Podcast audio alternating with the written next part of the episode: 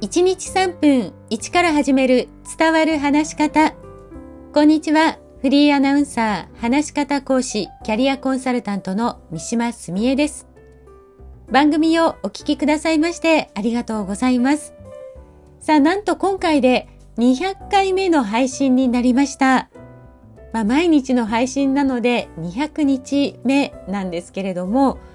まあ、話す内容も試行錯誤しながらですが、聞いてくださっているあなたのおかげで続けられています。本当にありがとうございます。そしてこれからもどうぞよろしくお願いいたします。さあ、今回はおめでとうございますとおめでとうございましたについてお話ししていきます。先日、ある表彰式のイベントの司会をした時に、台本におめでとうございましたと書かれていたんです。私は本番すべておめでとうございますと言い換えましたけれども、あなたはどちらの方が聞いていてしっくりするでしょうか？明けましておめでとうございます。これは新年の挨拶なので、まあ、決まった形ということで、明けましておめでとうございましたとは言いません。ただ、相手へのおめでとうの気持ちを伝えるには、おめでとうございますもおめでとうございましたも間違いではないんです。これは NHK 放送文化研究所のサイトにも書かれています。ただ、なぜ私がおめでとうございますを使っているかというと、NHK にいた頃、音楽コンクールの司会をした時のことです。表彰状を受け取った生徒さんがステージから降りる時に、私、おめでとうございました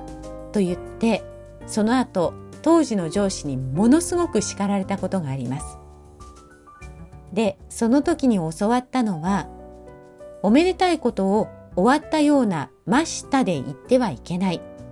おめでたいことは現在もこれからも続いていくという意味で「ます」で言いなさい。これはありがとうも同じだよと言われたんです。逆に謝るときはもう二度と失敗をしない、そんな気持ちで謝るんだから、しっかりと断ち切る、ここで終わらせるということで、申し訳ありませんでした、失礼しました。と言うんだよ、と教えてもらいました。まあ、その時の話を聞いて、私は以来、おめでとうございますを使っています。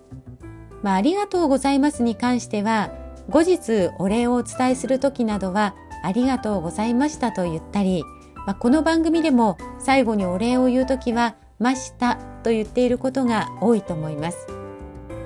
それから、おめでとうございます、おめでとうございましたは地域差もあるようです。あなたはどちらを使っていますか？今日も最後までお聴きくださいましてありがとうございました。